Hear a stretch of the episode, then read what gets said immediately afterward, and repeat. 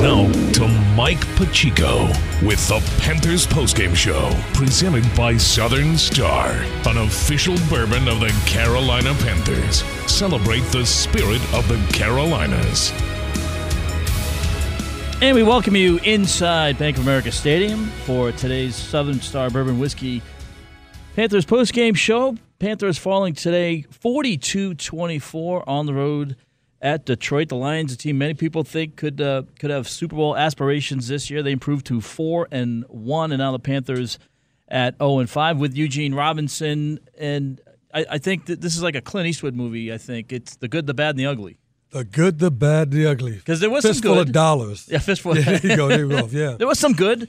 Yeah, there was. You know, and I think we'll talk a little bit about Bryce Young more on the positive side. Obviously, there was some defensive issues. There was some turnovers. But I will to start with Bryce Young, Gene. I think the one thing that I was impressed with was, you know, he didn't turn into Mr. Mopeyhead. I mean, it was, you know, he, you know, a couple of interceptions lead to two scores for the Lions. You know, you're down, you know, a couple touchdowns early, but the young man, you know, he righted the ship. Righted the ship. He really did. I thought this game was lost in the first half, being down 28-10.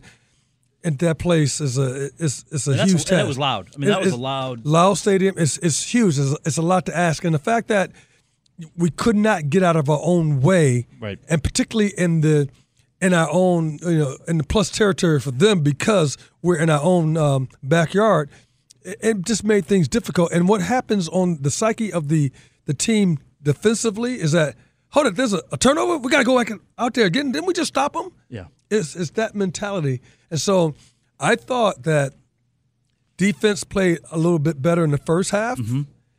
Offense did not. I thought it was lost in, and I thought defense in the second half did not play as well at all, and I thought that Detroit just looked very, very strong. They ran the ball at will. Sure. There's no doubt about that. Whether it was a stretch play left, right, toss, trap, it did not matter. Right. They got 159 whatever plus yards running Montgomery and Reynolds, and they could not be stopped, and that was just the problem. So before we even get to Bryce Young, yeah, this was so much that was going on, and I know guys are out, but next man and up mentality, right, and then technique, and really does save you defensively. And I saw some bad technique out there that cost us some yards and some first downs, and ultimately some touchdowns.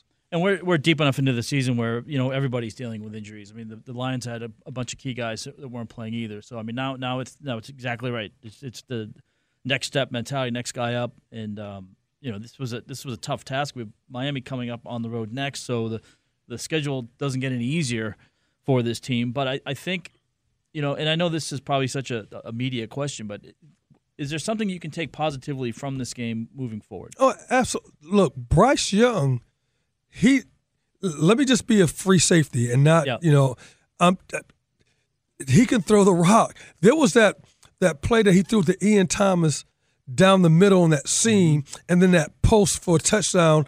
He held off the defensive, the safety, moving his shoulders to the left-hand side, and then throws a bullet right over the top where it could be intercepted. And I'm like, dude, these are some really good passes. That last pass to Thielen for the touchdown, he hit him in stride where they knew the ball was going off that way. Yeah. I mean, the defensive back was right there, but the ball was placed perfectly. Yes, he got fooled on that, you know, throwing that 7 route. Shouldn't have thrown it, but, you know, he'll learn. Right. So I think there's a lot to take away. Bryce, there's a poise about him. He doesn't get all goofy and whatnot and mopey, like you said. Yeah. None of that. And he stays in it. And there was one part when they were on that 4-minute offense. He had to push Thielen, you got to go that way. And so he was directing things. I said, look. Right. This young man is absolutely directing things and making things happen. And so from that standpoint, you know, there's a lot. Once again, we got to talk about penalties, because yes, the penalties has reared its ugly head again. And I know Coach Reich is talking about that. We got to get out of our own way. Yeah, and we were talking in the third quarter, and it's like the whack-a-mole, right? I mean, you solve a couple problems, boom, and then boom, up comes boom, another one. I know. But I thought for the most part, the penalties were better, but it's splitting hairs on that one because you still can't commit those key penalties in key spots. And it wasn't like the game a couple weeks ago where in Seattle where at least the Panthers seem to do a better job of handling a hostile environment than they did when they were on the road at Seattle. Yeah, but what happens on that 7 penalties for 45 yards, I think in Seattle it might have been like 10 or 11 penalties, right. But they just came at that improper time. Yeah. And they always come at an improper time for the most part, penalties that sets you back. And so I think that 7 penalties for 45 yards, that hurt. And also there was, there's some defensive stuff too. We're not far off, and I know we keep saying that, and and we're going to give this team a little bit more grace, a little bit more latitude, so that you go, you're not so hard on them. But when I look at it and when I saw what Bryce was able to accomplish, when I saw us running the ball with Shenault, Sanders, and Chuba, I'm like, there's some things to lay your hat on right here because this is not bad. The very first touchdown series that we scored on, that was set up by the run. Right. Pure and simple. We ran the rock, and because we ran the rock, the RPO was open up because now, boom, linebackers trying to stop everything, throwing that ball, hit and mingle. I mean, that's what you want to be able to do. We weren't able to sustain it because more turnovers. Right. However, I mean, there's a lot to be said. I'm telling you, and we're not far off. And offensively, I know that we can put points on the board. All right, well, we have more to dissect and analyze here on the Southern Star. There's a lot more. Post-game show. We have a lot more to come. We have scores. We have interviews. We have highlights. So much more coming up here from Bank of America Stadium. Panthers falling today 42-24 in Detroit. This is the Carolina Panthers Radio Network. It's been 20 years since the Cardiac Cats punched their ticket to Super Bowl 38. Yes, Charlotte, there is a Super Bowl, and we're in it. Celebrate by listening to Cardiac, a Carolina Panthers podcast production. Join Anish Shroff each episode as he relives the thrilling wins and beloved memories that led to the Carolina Panthers' first ever Super Bowl berth. Fires for Pro in the end zone. He got it!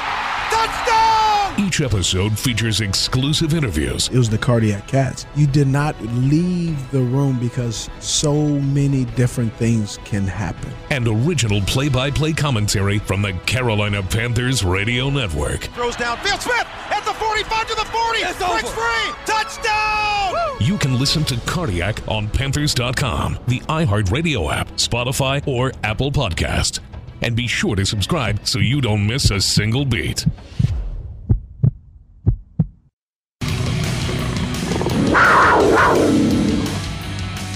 And we welcome you back inside Bank of America Stadium. Panthers falling today 42-24 on the road at Detroit. Time now for the post-game scoreboard brought to you by the North Carolina Education Lottery. Elevate game day with the new Carolina Panthers scratch-off. Enter to win season tickets to the Vault, a field-level premium seating experience on sale now. So taking a look at the games underway right now, the Eagles are in Los Angeles leading right now by a score of 7-0 over the Rams, and Cincinnati has scored as well, so they're up 7-0 on the road at Arizona. A couple other games going on starting at 4:25. The Jets are at Denver. Kansas City is at Minnesota. Tonight it's Dallas at San Francisco. That could be an NFC Championship preview. That could be a preview right there. Big game. And, of course, Green Bay, where you were this weekend at Las Vegas, felt like Green Bay when you walked in here in the stadium. It was cold out here. Chilly in the stadium. And earlier this week, Chicago beating Washington, so they get off the schneid, get their first win 40-20. Finals from earlier today. Earlier this morning in London, Jacksonville beats Buffalo 25-20. A little bit maybe of a surprise there. Atlanta 21-19, a win at home against Houston. It was Desmond Ridder, the star of that game, Eugene, 28 of 37, 329 yards, touchdown, no interceptions. Bijan Robinson held to just 46 yards on 14 carries. He had to come back because didn't the Texans who they play, Texans or Tennessee? They played Houston. Houston. Yep, didn't Texans. Houston come back to take the lead, and then they had to come back because it was like 1 minute and 30-something seconds of the game. It was a back-and-forth type game. Yes, it was. Indianapolis over Tennessee, 23-16. Miami beat the New York Giants 31-16. Ooh. Jason Pennick for the Giants had 102. You'll love this as a defensive back, Eugene. 102-yard interception return for a touchdown against the Dolphins. Wow, that was a big one. But they lose the game, but it was a big play for him. New Orleans, on the road at New England, Gene, 34-0. When have you seen a Patriots team look that bad? I know.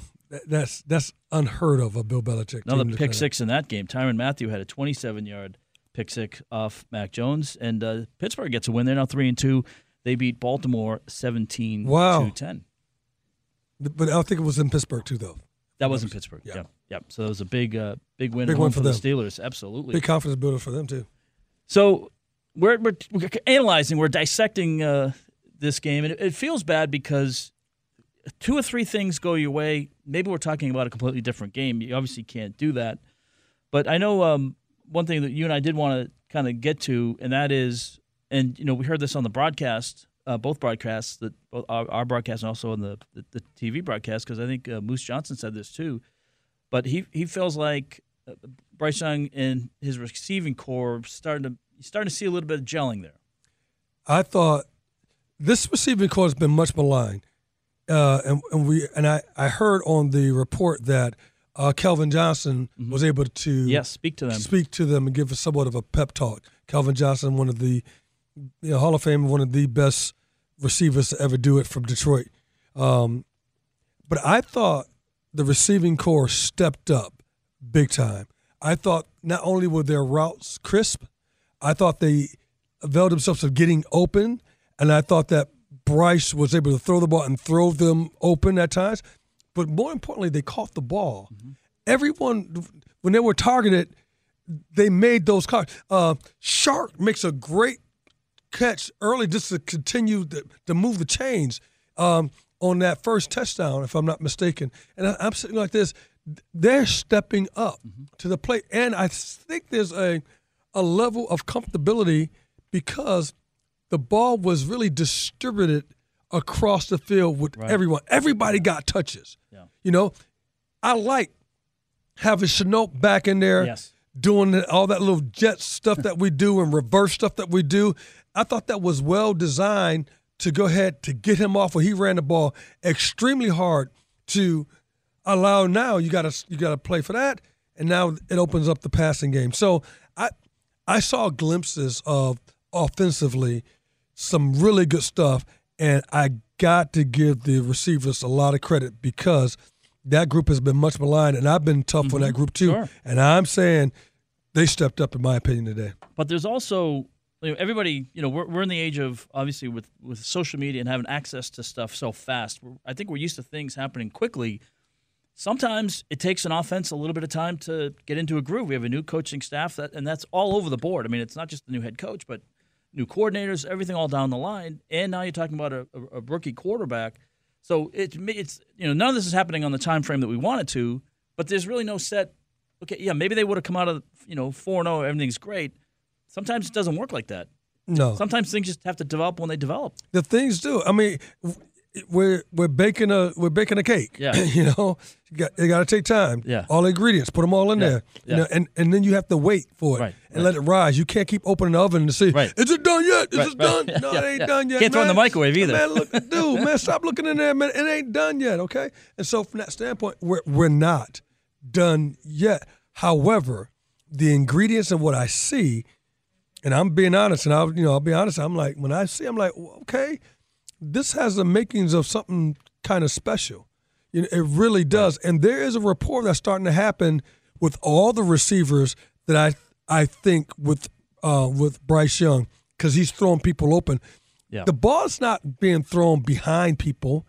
He's throwing the ball on the front side. That interception, that very first interception that you can say, well, Bryce threw an interception, that was an incredible play by a defensive tackle, a la Julius Peppers. Right. Who's an emerging star in the NFL. Yeah, making those interceptions. Yeah. I was like, dude, how do you jam up Ian Thomas on the screen, get ready to go to Bryce, the ball's thrown inside, reach back one hand and catch the ball. I'm like, that doesn't happen. No. That's a great play. So whenever the ball is tipped by a receiver and it's an interception, or it's tipped at the line and it fumbles in and it's an interception, I don't attribute that to the quarterbacks. Right. When somebody makes a great play Like they made a great play. He deserved and earned that interception. Absolutely. That's totally different from the one that he threw on that little corner route. That was on Bryce. Right. But the other one, yeah, I can't. Sometimes it's just the other guy makes a better play. He made a better play. I can't attribute that to him. So, and if I'm being honest, I'm looking up and say, hey, dude, that's a. If I'm talking to Bryce, I'm Josh McCown, and that's a great interception by smelling out the play, feeling the play, and then making a play on the ball. That was incredible. Well, something tells me coming back from the break here, we'll maybe hear something that it's gonna describe the play, because we have highlights coming up. Okay, that's right. From Bank of America Stadium with Eugene Robinson, I am Mike Pacheco. Use your imagination. 42-24 on the road at Detroit. More to come here on the Southern Star Bourbon Whiskey post-game show. You're listening to Panthers Football, presented by Morris Jenkins. Panthers Football is heard exclusively on the Carolina Panthers Radio Network. Touchdown, Carolina! Join us next Sunday as the Panthers travel to Miami to face the Dolphins. Kickoff on the network is set for 1 o'clock. Presented by Morris Jenkins, official heating, air conditioning, and plumbing services partner of the Carolina Panthers. This is the Panthers postgame show, presented by Southern Star, an official bourbon of the Carolina Panthers. Celebrate the spirit of the Carolinas. Zone read, gives straight up the middle. Touchdown! Touchdown, Carolina! Reaction and analysis to today's game with special guests, highlights, and updates from around the league. Complete! Touchdown right side! Makes the catch! Touchdown, Panthers! Now what? How about it? Now what? Now to Mike Pacheco with the Panthers postgame show, exclusively on the Carolina Panthers Radio Network. And we welcome back inside Bank of America Stadium with Eugene Robinson. I am Mike Pacheco. Will be with us again next week as well. So with Sharon traveling with the team, sideline reporter, and Zoki out there. It's just you and I holding down the fort. Holding down the fort, dog. Brett McMillan's covering NASCAR, so we're thankfully you got home from Green Bay okay. Otherwise, it would be just you me. You shall not pass. It's holding down the fort, too. That's right. We're all holding down the fort here. Easy. Everybody. Well, let's take a look at the highlights from this game, and it really got off to not, I would say, a slow start. Panthers had the ball first, had to punt the ball away. They did have the ball 4th and 4 at the Lions' 39-yard line. This was kind of interesting because we saw it later, and the Lions said the same exact thing. But they had a delay of game penalty, and then the Lions declined it to keep the ball at the 39. And then there was it looked like it was an accidental, maybe on purpose, false start. I thought it was an on purpose false start, that it gives my punter to go ahead and get that ball in within the that 10-yard line if he can. So the Panthers kicked the ball away to the 25-yard line, and then it was kind of a blitzkrieg, Eugene, because it only took 3 plays for the Lions to get on the board.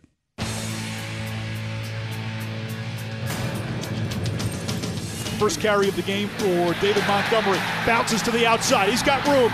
Running down the left sideline. 20, 10, 5. Touchdown, Detroit. A 3-play, 72-yard drive. That's the Lions' offense, right? Yeah, but it's interesting. Anisha, he bounced to the outside. Yeah. Brian Burns on that play did this thing called a spill technique, where he comes inside and really wants that ball to bounce, because if you bounce to the outside, you're bouncing it to a corner, you're bouncing it to a safety or another linebacker. I didn't see who was there to handle the bounce, right? Because that's typically a technique, and I think – I would love to ask Coach Gerald, like, hey, was he supposed to do a spill technique, or was he supposed to force the ball back inside? I think he was supposed to bounce it, because the way that Brian Burns came inside, I'm like, that looks like spill technique. Yeah. And I've been on a lot of spill techniques tons of time. Well, now you use the sideline to make a tackle. Right, to be kind of an extra defender. Yeah, with that running back. So there was nobody there. Right, nobody there. Nobody there. 7-0 at that point. Panthers in the ensuing series get the ball at the 18-yard line. Panthers get it up to the 31-yard line, their own 31-yard line, when kind of the first sign of trouble happened today. Here's the snap. Play fake. Young looking short. It's intercepted. Screen pass picked off by Hutchinson. He returns it to the 20-yard line.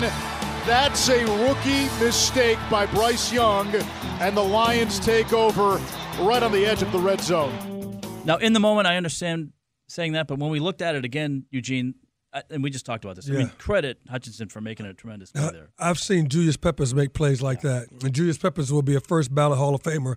I'm telling you, that was a great play by a defensive end, a defensive man. No doubt about that. So the very next series for the Lions, they marched down the field, and this time it was only 5 plays, but it was on a shorter field. They get the touchdown. Sam Laporta, a 4-yard touchdown pass from Jared Goff. And then the Panthers, I thought this was maybe one of the best drives we've seen all season long. They get the ball at their own 25-yard line. And you had some big plays throughout this series, but it was on the 14th play of the drive, Tommy Tremble gets a touchdown pass from Bryce Young. Young is in the shotgun, Hubbard off his left hip, the snap. Young will throw, end zone, touchdown, Tommy Tremble. Little RPO, he faked it to Hubbard, and he finds Tremble, and that is Tommy's first touchdown of the season. Touchdown, Tommy Tremble. Yeah, and the RPO, that run-pass option, the fact that we were running the ball that whole series, it allowed for Tremble to go ahead and break inside of the linebacker on a nice little seam post route. So that was an easy play to go ahead and to connect with because we were running the ball well. And this is, to me, the critical part of the game because at that point it's a touchdown. It's just a one-score game. Now, we talked about earlier where the Panthers had it 4th and short, went for it, or rather kicked it. Well, now on 4th down and short, the Lions go for it, and they don't get it. The Panthers make a big stop. So now the Panthers get the ball back, but then you have a critical fumble from Miles Sanders in that sequence. And I feel bad for Mr. Sanders on that way, but that turned the whole tide. I can't imagine what it sounds like in that stadium once they have that turnover once again. And you can see the way they all went down into the end zone and was celebrating. That was a huge momentum stealer from the Carolina Panthers to the Detroit Lions. So then on that ensuing drive, the Lions march down the field. They get another touchdown pass from Jared Goff, this time to Reynolds. That was a 10-play drive. Took it was a little over 6 minutes. Off the clock there. And so they're starting to kind of feel their oats a little bit there at 21-7. They were feeling really good. And you could tell this, just the energy, you can just see the momentum and energy was all pointing towards their way. And then it validated them. It validated that, hey, this team had this time off, and now they're still rocking and rolling. They're doing their thing. And so from that standpoint, you can see the confidence is just rising over there in Detroit, and rightfully so, because they think even with people down, they can still win any game. Sure, right, and it's 21-7 at this point, less than under 4 minutes to go in the half, 3:50 to go to be precise. Then on 1st and 10 from the 23, Bryce Young throws the interception that you referenced, the second one which you referenced earlier. Yeah, we had someone going out into the flat, someone's on a 7 route, which is maybe another 10 to 15 yards down the field in that same flat area, and he throws the ball. And I thought the corner did a great job of sloughing off, but when you have the corner on that side, you're looking that side, you got 2 options. You need to throw the ball to the flat and not behind because that corner is going to slough off. He's told to slough off and to go ahead and make you throw it to the flat. So the choice was throw it in the flat to Mingo, I think was in the flat, or Shenault. Throw the ball in the flat, live the play another day, but do not throw it the corner route because it's going to get intercepted. So we have a sudden change, and sometimes when you see that sudden change, a big emotional play, particularly at home, Lions went into the playbook for this one.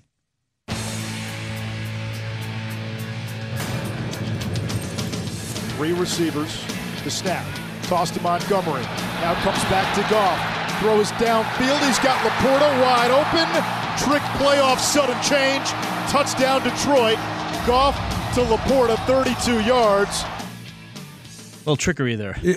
And that's one that you don't expect because what happens with Laporta, he starts blocking first. Yep. Whenever you have that play where it's like a reverse gets tossed back to the quarterback, you think downfield. Mm-hmm. Everybody's looking downfield. Safety men looking downfield. Nobody's expecting the guy who's blocking to go ahead and to slip down the field that deep, because if he does it initially, you'll see it. And he kind of like stealthily went out of there. And Jeremy Chin knew something was awry, but he wasn't. He couldn't put his finger on it. And he's like, oh my goodness, this LaPorta is trying to sneak down there. And that was a great play, a great call by them. So Panthers managed to get a field goal, and they go into the half, at least feeling like they're still in the game. And then, so at the half, it's 28-10. Third quarter was almost – well, it was an anomaly because neither team scored. We had two punts. First time in the game, we had the Lions punting in this game. They did it back-to-back. But then in the fourth quarter, it became kind of the scoring machine again, both teams getting a pair of touchdowns. And I think if we look at future success down the road, which we all are hopeful for and know it's going to be coming, you could look back to that fourth quarter as maybe being maybe a huge sign of progress. That's definitely a catalyst. Look, the Panthers didn't give up, and the posture did not change from the coaching staff about what we're going to like to go ahead and do and want to see. No matter what time that we're giving offensively, we're going to maximize and use that time wisely. And they did, and they moved the ball efficiently down the field. And you had the feeling that if the defense can get a turnover and get the ball back to the Carolina Panthers when it was like when they had 17 points, you're like, oh, we're going to score again. Right. And it just had that feel. That's what it feels like when I look at the Carolina Panthers, particularly in that second half. I'm like, my goodness, they're on to something right now. And I think a lot of it has to do with the offensive line and the offensive line doing a good job of blocking and open up some holes. Right. And, unfortunately, Chandler Zavala got hurt earlier in the game. He kind of fallen flat, and, there was quite the delay, and, he was worked on by the medical staff. And had to go to the hospital. We did hear throughout the game that the updated report was, he was able to move all four, his extremities. So, hopefully, obviously, we're all thinking of him and hoping that he'll make a speedy recovery and really more so just that he's healthy. I mean, coming back to football is obviously something he would probably want to do, but his health comes first. So we hope that the young man gets better. Indeed, yeah. And you saw that in the stadium, because when they pan in the stadium, and they see like when both teams stop, pause, when you have to bring out the cart and things of that nature.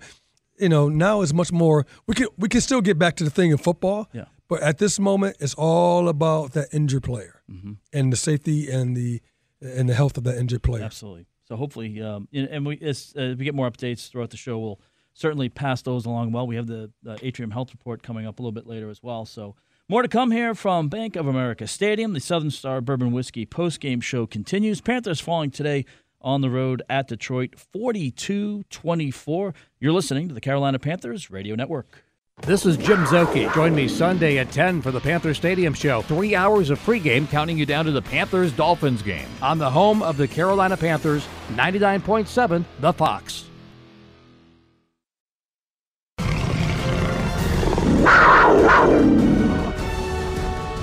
Back inside Bank of America Stadium with Eugene Robinson. I am Mike Pacheco. Panthers on the road today, falling 42-24 to the Detroit Lions. Panthers now 0-5. Lions improve their record to 4-1 and look like they could be a pretty good juggernaut going into the playoffs later in the season. Right now, though, we're going to send it back out to Ford Field. Derek Brown had 6 tackles today. I thought he had a pretty good game, Eugene. He is with Anish, Luke, and Jim. All right, guys, we're joined by Panthers defensive lineman Derek Brown now following this loss here at Detroit. And, Derek, before we even get into any of the details or specifics, a couple of them from this game, just for this team, how frustrating is it right now to be where you are, and how are you guys handling that here in a couple minutes after the game? Man, very frustrating. You got your back against the wall right now, man. This is where you figure out, who's who on this team, and, we'll get back to work Monday. No other option. There's no other choice. Derek, you've become one of the leaders on this team. What's your message in the locker room? People got to work, man. You got to work. Just got to show them Wednesday and Thursday in order for them to be able to come out here and do it on Sunday. So, the message that's being given right now, man, we got to keep working.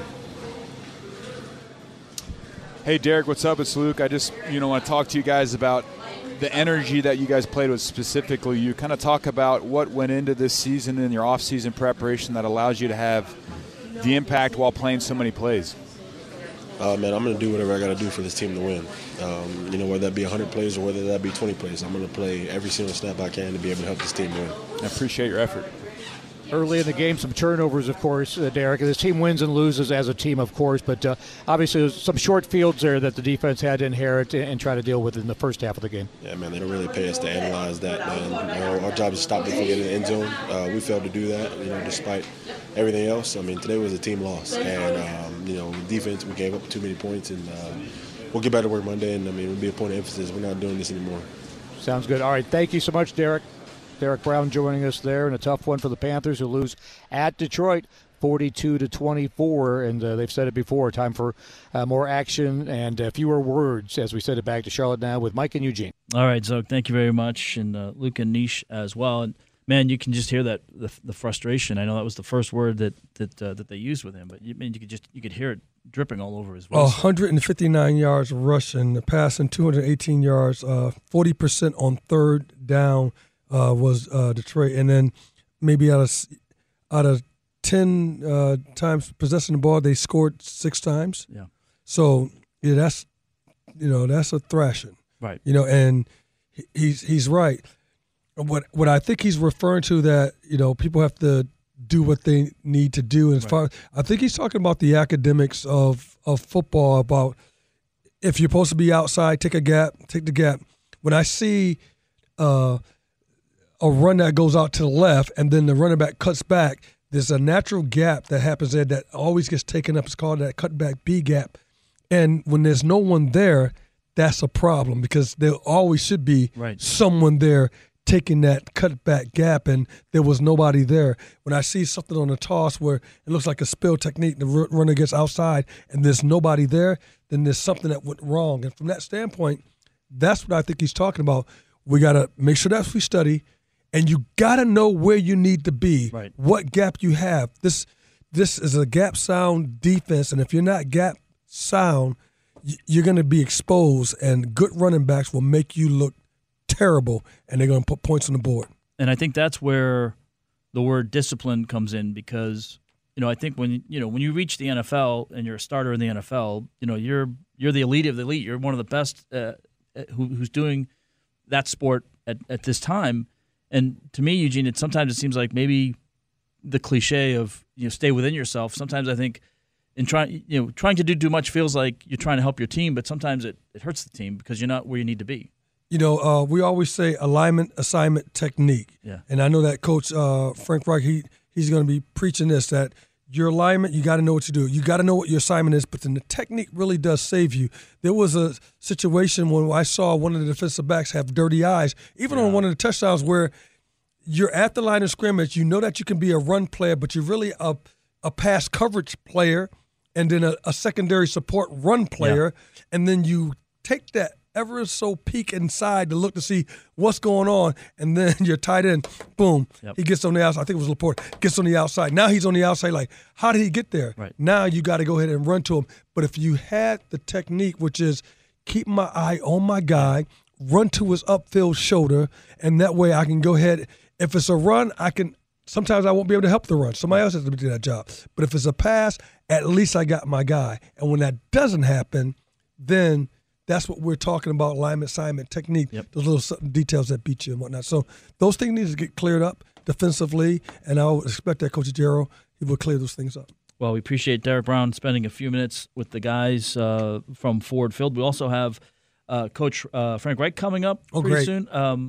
Looking at social media, Frank Reich said, and I'm sure we'll hear more about this when he talks with the guys, there's a good chance that Chandler Zavala will be able to fly back with the team. Oh, that'd be great. So that would be huge. So we'll update you on that when we have more information on that. We also have stats, injury report, final thoughts, our 3 and out. More to come here from Bank of America Stadium. Panthers falling today 42-24 on the road at Detroit. You're listening to Panthers Football, presented by Morris Jenkins. It was a season that captured the hearts of a city. A lot of people in Charlotte, the Panthers were their second favorite team. I think after that, Panthers started becoming their first favorite team. And a region, we were the first to be able to bring that type of joy to the Carolinas.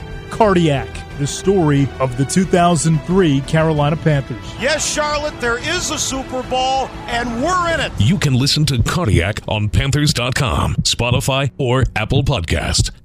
Back to the Panthers postgame show, presented by Southern Star, an official bourbon of the Carolina Panthers. Celebrate the spirit of the Carolinas. Mike and Eugene with you here on a Sunday afternoon after the Panthers fall at the Lions, 42-24. This injury report brought to you by Atrium Health. You deserve to live your best life, and Atrium Health is here to help. Now, we did talk extensively about Chandler Zavala with the neck. He had to leave early in the first quarter. Hopefully, he'll be able to come back with the team, which would be great news. It's always scary, Gene, when you see players go down like that, and you know, he was face down. I mean, really, the doctors and the medical staff from both teams were able to turn him over and then get him to the hospital. And it was great that he was able to give the thumbs up on the way out. So obviously our thoughts are him. But and that thumbs up is really important because it lets all your comrades and your brothers in arms that lets them know that you're going to be okay, or that you're all right, and that you're able to muster that up. So that does well for the guys on the sideline who are watching him. Well, and I always. Whenever that happens, Eugene, I always think to the families, too, because some of them may be in a suite. Some of them may or may not be at the game. They have no way in the immediate moment to know what's what. And so if you can just see that, it just lets them say, okay, at least, you know, at least there's hope. It gives you hope in that situation. And here's another thing that just quickly is the level of care that you get on the field is exceptional. It really is. I mean, how quickly like the training staffs get on things, how quickly – they're able to get, you know, a vehicle out there to transport. I mean, there's a number of things, or get to the hospital. There's a number of things that take place that's kind of like, you know, behind the scenes that you don't know. But the level of care in the National Football League of when there's something that's emergencies is outstanding. And especially when you look at, you know, some injuries, there is a clock. Whereas if the sooner you get to the hospital, the more likely it is that you know, it won't be as severe as it could be, or it could be. You know, you could even, you know, fully get that inflammation down, and things are, you know, certainly not as bad as they could be. And, I mean, that's a huge advance over the last, you know, 30, 40 years. And I just think, like, Nick Buonacani, who does a lot of the – yeah, because he – when he did a lot of the neck spinal cord injury with his son who played at the Citadel. So, so the injury report, fortunately, hopefully Chandler's going to be okay. But, you know, obviously we'll find out more tomorrow and throughout the week when the players – wake up and how they feel the next day, but that was really the only injury that was reported. So certainly good news on that front. It is indeed. A couple things I wanted to bring to kind of the fans' attention too, because we always like to kind of analyze and dissect some of the stats. But before we do that, let's pause 10 seconds for station identification. This is the Carolina Panthers Radio Network. And we welcome you back here to Bank of America Stadium. This is the Southern Star Bourbon Whiskey postgame show with Eugene Robinson. I am Mike Pacheco. You know, in looking at some of the numbers, and, you know, you can't take away the two interceptions, but Bryce Young completed 60% of his passes, 25 of 41, 247 yards, and he threw 3 touchdowns. So a good sign there. It was outstanding. There was some outstanding play. Minus the interceptions. Yeah, but there was some outstanding play. You know, one interception he shouldn't have thrown, I thought. The other thing, 1 yard shy of 99 as a team. Chuba Hubbard had 35 yards on 9 carries. Miles Sanders, 7 of 32, and kind of was non-existent after that fumble. I think. Well, I mean, he did have a catch. Because Shenault was running the rock a little bit and running it very, very hard. And here it is, too. I thought that's what we made one of the most significant improvement, because – that running game, that 99 yards, the fact that we were running the rock getting 4.5 yards a clip at times, when we were able to do that, that changed the complexion. That's why Tommy Trimble got the touchdown. Yeah. RPO, baby, to the left, boom. Let me fake the run right here to the left-hand side, pull the ball, and let them eat on a little quick little post. That's what you want. That's what you want to happen, and that's what the RPO, the running game, sets up. And it makes it so much easier for the linemen at times now, because you got the defense guessing. Linebackers are guessing. And you got my receivers getting open up and scoring. So from a team perspective, last year we talked a lot about offensively on third down, and the Panthers were kind of in the low 30s. Some games they would dip into the 20s. They were at 5 for 10 on third down in this game at 50%. Against a very good defense that can be really opportunistic and get after you. You know, and I thought that Bryce did a great job, too, of avoiding trouble and still looking downfield. There was a intentional grounding that he had. There was one time he threw the ball on the outside to get it out of bounds. Maybe that was twice he did it. But then the intentional grounding, he was just living to play another day because he's okay, I'll take the intentional grounding. If worse, we punt the ball, give it over to the defense. But let's see what we can go ahead and do this. And he did not have his foot in the end zone when he threw that ball on intentional grounding, which would have been a safety. Now, certainly when you score as many points as both teams scored in the game today, there were only five punts. Panthers punted three times, and the Lions only punted twice. Both teams, all they did was punt in the third quarter. And outside of that, the Panthers punted in the first. Now, granted, there were turnovers, so you don't like to see that. But the turnovers are the difference. The turnovers are the difference. And Goff was a beast today. He threw the ball extremely well. He was very, very good. Picking up really where he left off last year. Exactly. At the end of the year. And now the Lions are poised to be – I mean, they might not be the favorite in the NFC, but they have to be in the conversation. If you don't know that the Lions are for real, then you're sleeping under a rock. Yeah. All right, the Lions are the real deal. They're the real deal. You go down there and think you're going to go get a game in there, they'll bust you up something proper. They are the real deal. And Coach Campbell got those guys rocking and rolling, and they so believe that they're going to beat anybody that they face. They're going to welcome the competition.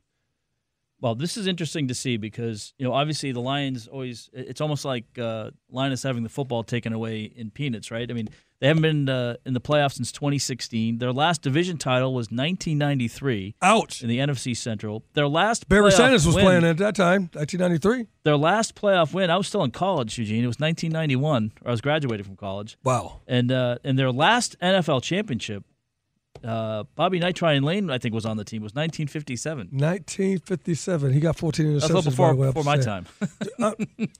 It's been a drought. Time, yeah. It's been a drought there. Yeah. One of the great things that people think about when they think of Detroit, they think of Barry Sanders. Sanders. The era of Barry Sanders, that whole thing. But this Detroit Lions, this iteration of the Detroit Lions that we're seeing right now is opportunistic, tenacious. They got a great quarterback. Outstanding running game indeed, and a defense that is opportunistic. And so they got a lot of combinations, and they're riding high because they feel that no one can beat them. Yeah, and you have a quarterback playing at a high level right now. High level. Not making mistakes and managing games. So high level. Making things work. All right, Panthers fall today 42-24. More to come. We have Frank Reich. We got to hear from him. We're going to hear from the guys back in the booth with their final thoughts. We'll give our 3 and outs as well. More to come here from Bank of America Stadium. You're listening to the Carolina Panthers Radio Network. Panthers football is heard exclusively on the Carolina Panthers Radio Network. Touchdown, Carolina! Join us next Sunday as the Panthers travel to Miami to face the Dolphins. Kickoff on the network is set for 1 o'clock. Presented by Morris Jenkins, official heating, air conditioning, and plumbing services partner of the Carolina Panthers. Welcome back to the Southern Star Bourbon Whiskey postgame show with Eugene Robinson. I am Mike Pacheco. Panthers on the road, losing 42-24 at Detroit. A very good Detroit team that quite possibly could be in the mix for the Super Bowl later in the year. That's obviously going to play out, and they still have a ton of games left, but they've been very impressive so far. We're going to send it back out to Ford Field. Panthers Locker Room Show brought to you by Southern Star, an official bourbon of the Carolina Panthers. Celebrate the spirit of the Carolinas. Let's send it out to Jim, Anish, and Luke with Coach Reich. All right, guys, thanks. We're back, and we're joined by the head coach, Frank Reich, right now. And, Frank, before we talk anything about the game, any update you can share with the listeners out there about Chandler Zavala, who was taken to a hospital in the first half of this game? Yes, thankfully he's doing well, moving all extremities. All the tests are, what we want, and there's even a good chance he'll be able to travel home with us on the plane. So very encouraged and very thankful for that news. So, Coach, hey, I just wanted to kind of talk about that third drive of the game. I thought we looked really good on that side. I thought we were really fun in the run game. Bryce made some really good throws, really creative at the goal line. Can you just talk about the positives you guys took away from that third drive of the game? There were, Luke, like you said. I mean, obviously, too many negatives, but that's what, just in my press conference a minute ago, you know, it's hard to say that you see things in a game that you can build on, but I do think it's there. I think, you know, as we went some no huddle, as we spread them out, as we moved it around, as we did some run pass checks, Bryce did a good job, seemed to have some tempo and rhythm in what we were doing. And then I think that showed up, you know, throughout the game. Obviously the turnover thing is a big deal that we got to eliminate. Yeah, and I thought on the two turnovers, first of all, with Aiden Hutchinson made a great play, and then I didn't even think that Bryce got fooled. I thought it was cover two, and the whole shot just didn't quite work. But I thought he saw the field really well today. I thought he checked in and out of some different looks, got to where we wanted to be, and I just felt like this was a game where he looked really good, comfortable, confident, saw the field really well. I don't know if you saw it the same way. I did. I really – and he said that during the game. You know, he felt comfortable. There were a couple, you know, that we had – there was, you know, one or two things that, you know, that we probably missed. But when you look at, I don't even know how many times he threw it, but however many, you know, when you're a quarterback, there was one or two that we'd probably like to have back, but I think there was progress. And I think every week we've seen that. I like what I see in Bryce in every way.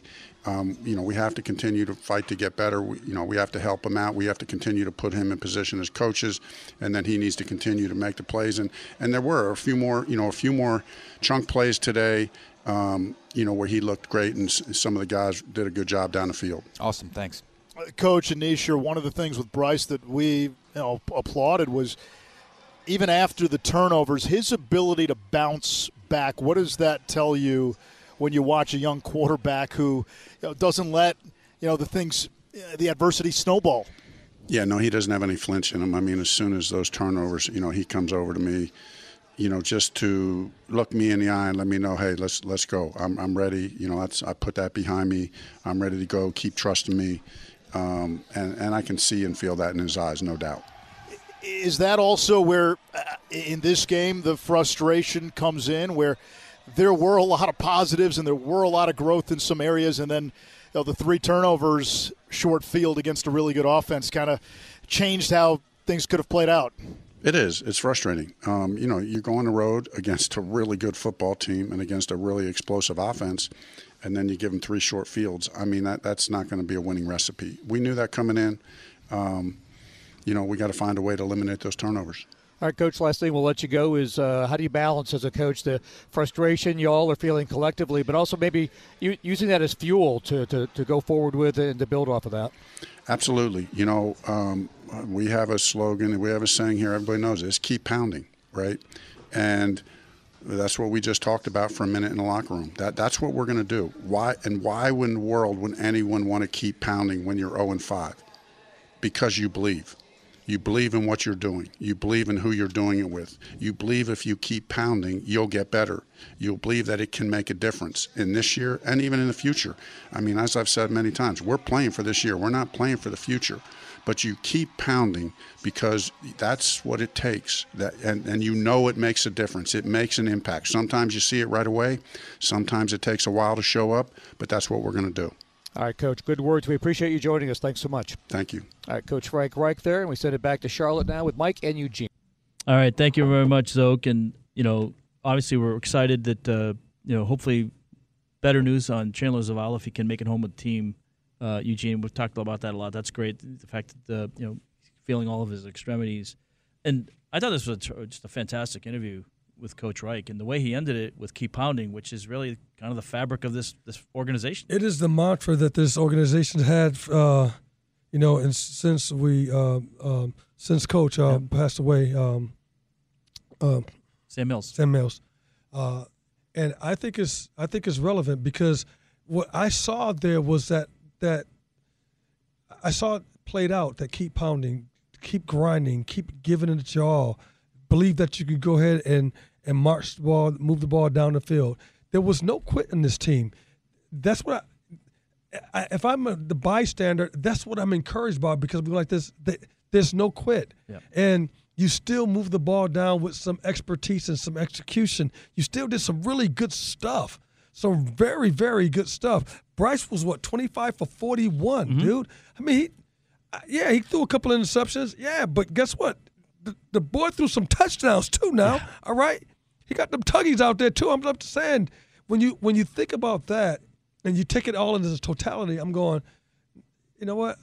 I can win with this young man. Yeah. I can win with him. And I seen that poise that he's talking about and directing people on the field. I was like, hold on, this dude's a different – he's different. Now, it's not what we see or what we like to see right now, right. But don't look at what we're seeing right now. I think in the future, he's the guy. Well, and I tell my son this all the time. It's not how hard you fall. It's how hard you get back up. You know that's right. Right? And so I was really encouraged by what I saw from Bryce Young today. We have more to come here. We actually have final thoughts from the booth. We'll hear what Luke, Anish, and Jim have to say about this one. We also will have our 3 and outs and our Sunbelt hardest working player.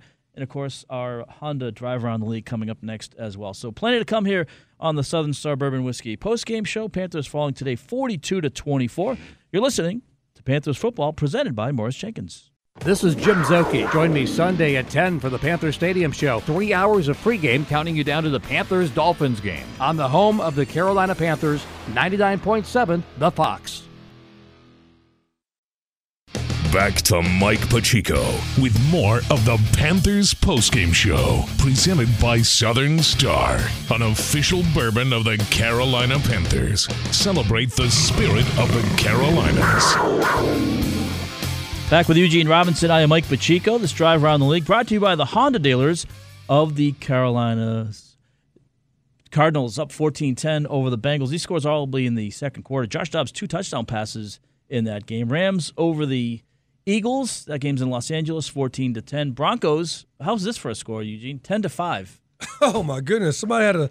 The Jets getting a safety in that game. 2-point safety. And no relation, but Isaiah Pacheco, the touchdown in the Chiefs game against the Vikings, 10-6. I wish he was related. That's your people's. He's my guy. The Cowboys coming up tonight at the 49ers. I think that's going to be potentially a preview of the NFC Championship game, or at least it should be. And then you have Green Bay, one of Eugene's old teams, against the Las Vegas Raiders. So that game will be on Monday night. That's the Monday night game this week. So you had that Berman, Chris Berman invitation. Las Angeles Raiders. Las Vegas Raiders. Raiders. All right, let's send it back to Jim, Luke, and Anish for their final thoughts. Hard to win in the NFL when the giveaway takeaway is -3 in your way, and the Lions with 3 first-half takeaways did that to the Panthers, 42-24. Miles Sanders fumbled, 2 interceptions of the rookie quarterback Bryce Young, who did throw for 3 touchdown passes, 1 late in the game to Adam Thielen, who had 107 yards, 11 catches. So, again, the leading receiver for the Panthers, but really no answer for the Lions and what they were able to do offensively. Jared Goff throws for 236 with 3 touchdowns.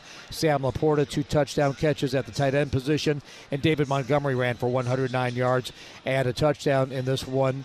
Anish, the first half really set the tone for this game. It was a lot for a team that seems like it has small margins to be able to overcome something of that magnitude. And to be fair, most teams in the NFL do.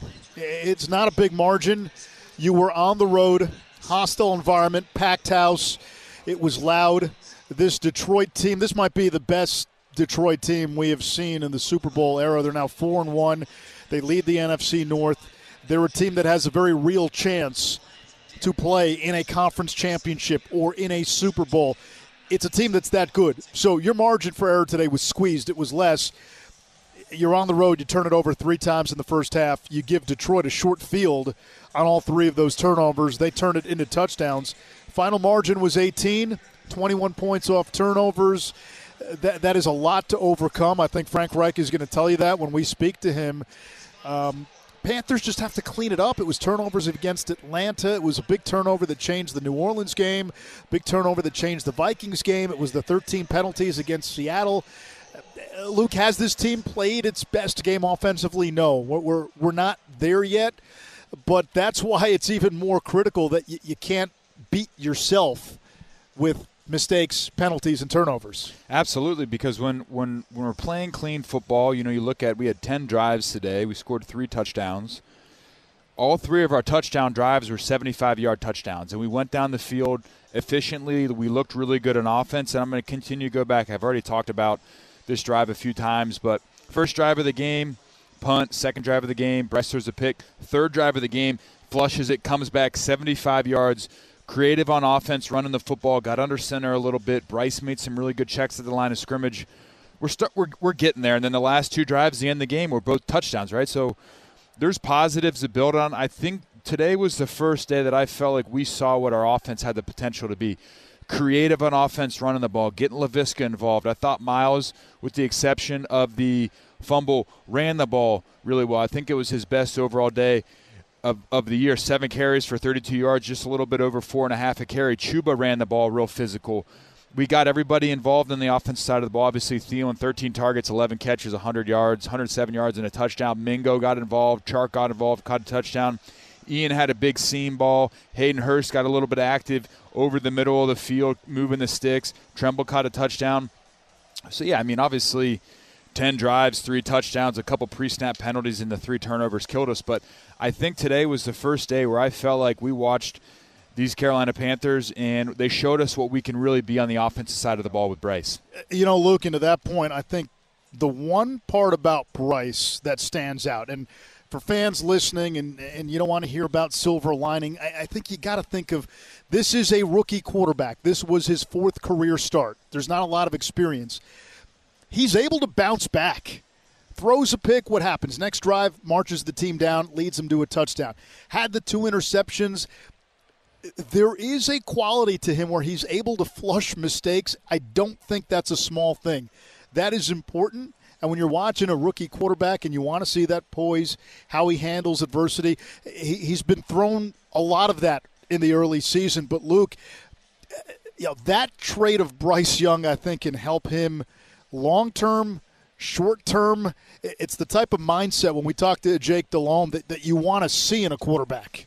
Absolutely. I think the mental side is something that we've always been very complimentary of Bryce, not only mentally from understanding, all right, what does the defense give me? What are we doing on offense? How can I check in and out of stuff? But his ability, like we talked about, to just get rid of stuff, to move on to the next play, to stay even-keeled, just keep guys in the game is something that's really good. And obviously, you know, the 2 interceptions kind of referenced it already. Aiden Hutchinson made a phenomenal play. One reached out, lucky, tipped it to himself, one-handed interception. And then the corner route that he threw, he didn't get fooled. He didn't make a bad throw. They were just playing cover 2 and just got looked that guy off a little bit more. So he didn't get fooled on any of the interceptions this week. Just a really good play by both guys on defense. And like I said, he was able to come back and make some plays. So I think Bryce has grown. We're seeing him grow in front of our eyes. Obviously, the results haven't been where we wanted it to. But I feel like on the offensive side of the ball, we had some guys flash and make some plays today, just not quite enough. All right, Luke, Anish, Sharon here in Detroit. Thanks to Harold Hamrick, our technical director, Ben Blevins, and Jason Hutchinson, the game site engineers. Back in Charlotte, Wendell Black, David Eads, Matt Hogan, and Byron Putman, Amy Martin, our broadcast manager, Eric Fiddleman, our affiliates manager, and David Langton, our executive producer. Final score, Lions 42, Panthers 24. Back to Charlotte now for Mike and Eugene. All right, Zoe, thank you very much, and really some interesting final thoughts from the booth. But some high praise for Bryce. Yes. And don't forget, when you hear Luke Kuechly describe that, Luke Kuechly is one of the best linebackers to ever do it. Yeah. All right? To ever do it.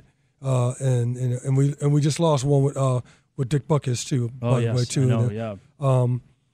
But when he's given his observation and his analysis of what, you know, he's seeing Bryce Young, he sees in Bryce Young, it's coming from a different place. He's coming from that professional, given all that experience in there. And I see the exact same thing when I see this. I'm like, this young man is the real deal. I know it's not what you want right now, but just hold on to it because he's going to produce dividends. There's no doubt about that in my mind. No, I agree wholeheartedly with all that. And, you know, I do like the way that Bryce Young is starting to see the field. That's certainly something that's encouraging. Well, you know, brighter days are ahead. It's just right now, no one likes growing pains, but that's where we're at right now, unfortunately. Mm-hmm. That was a good show, too, by the way.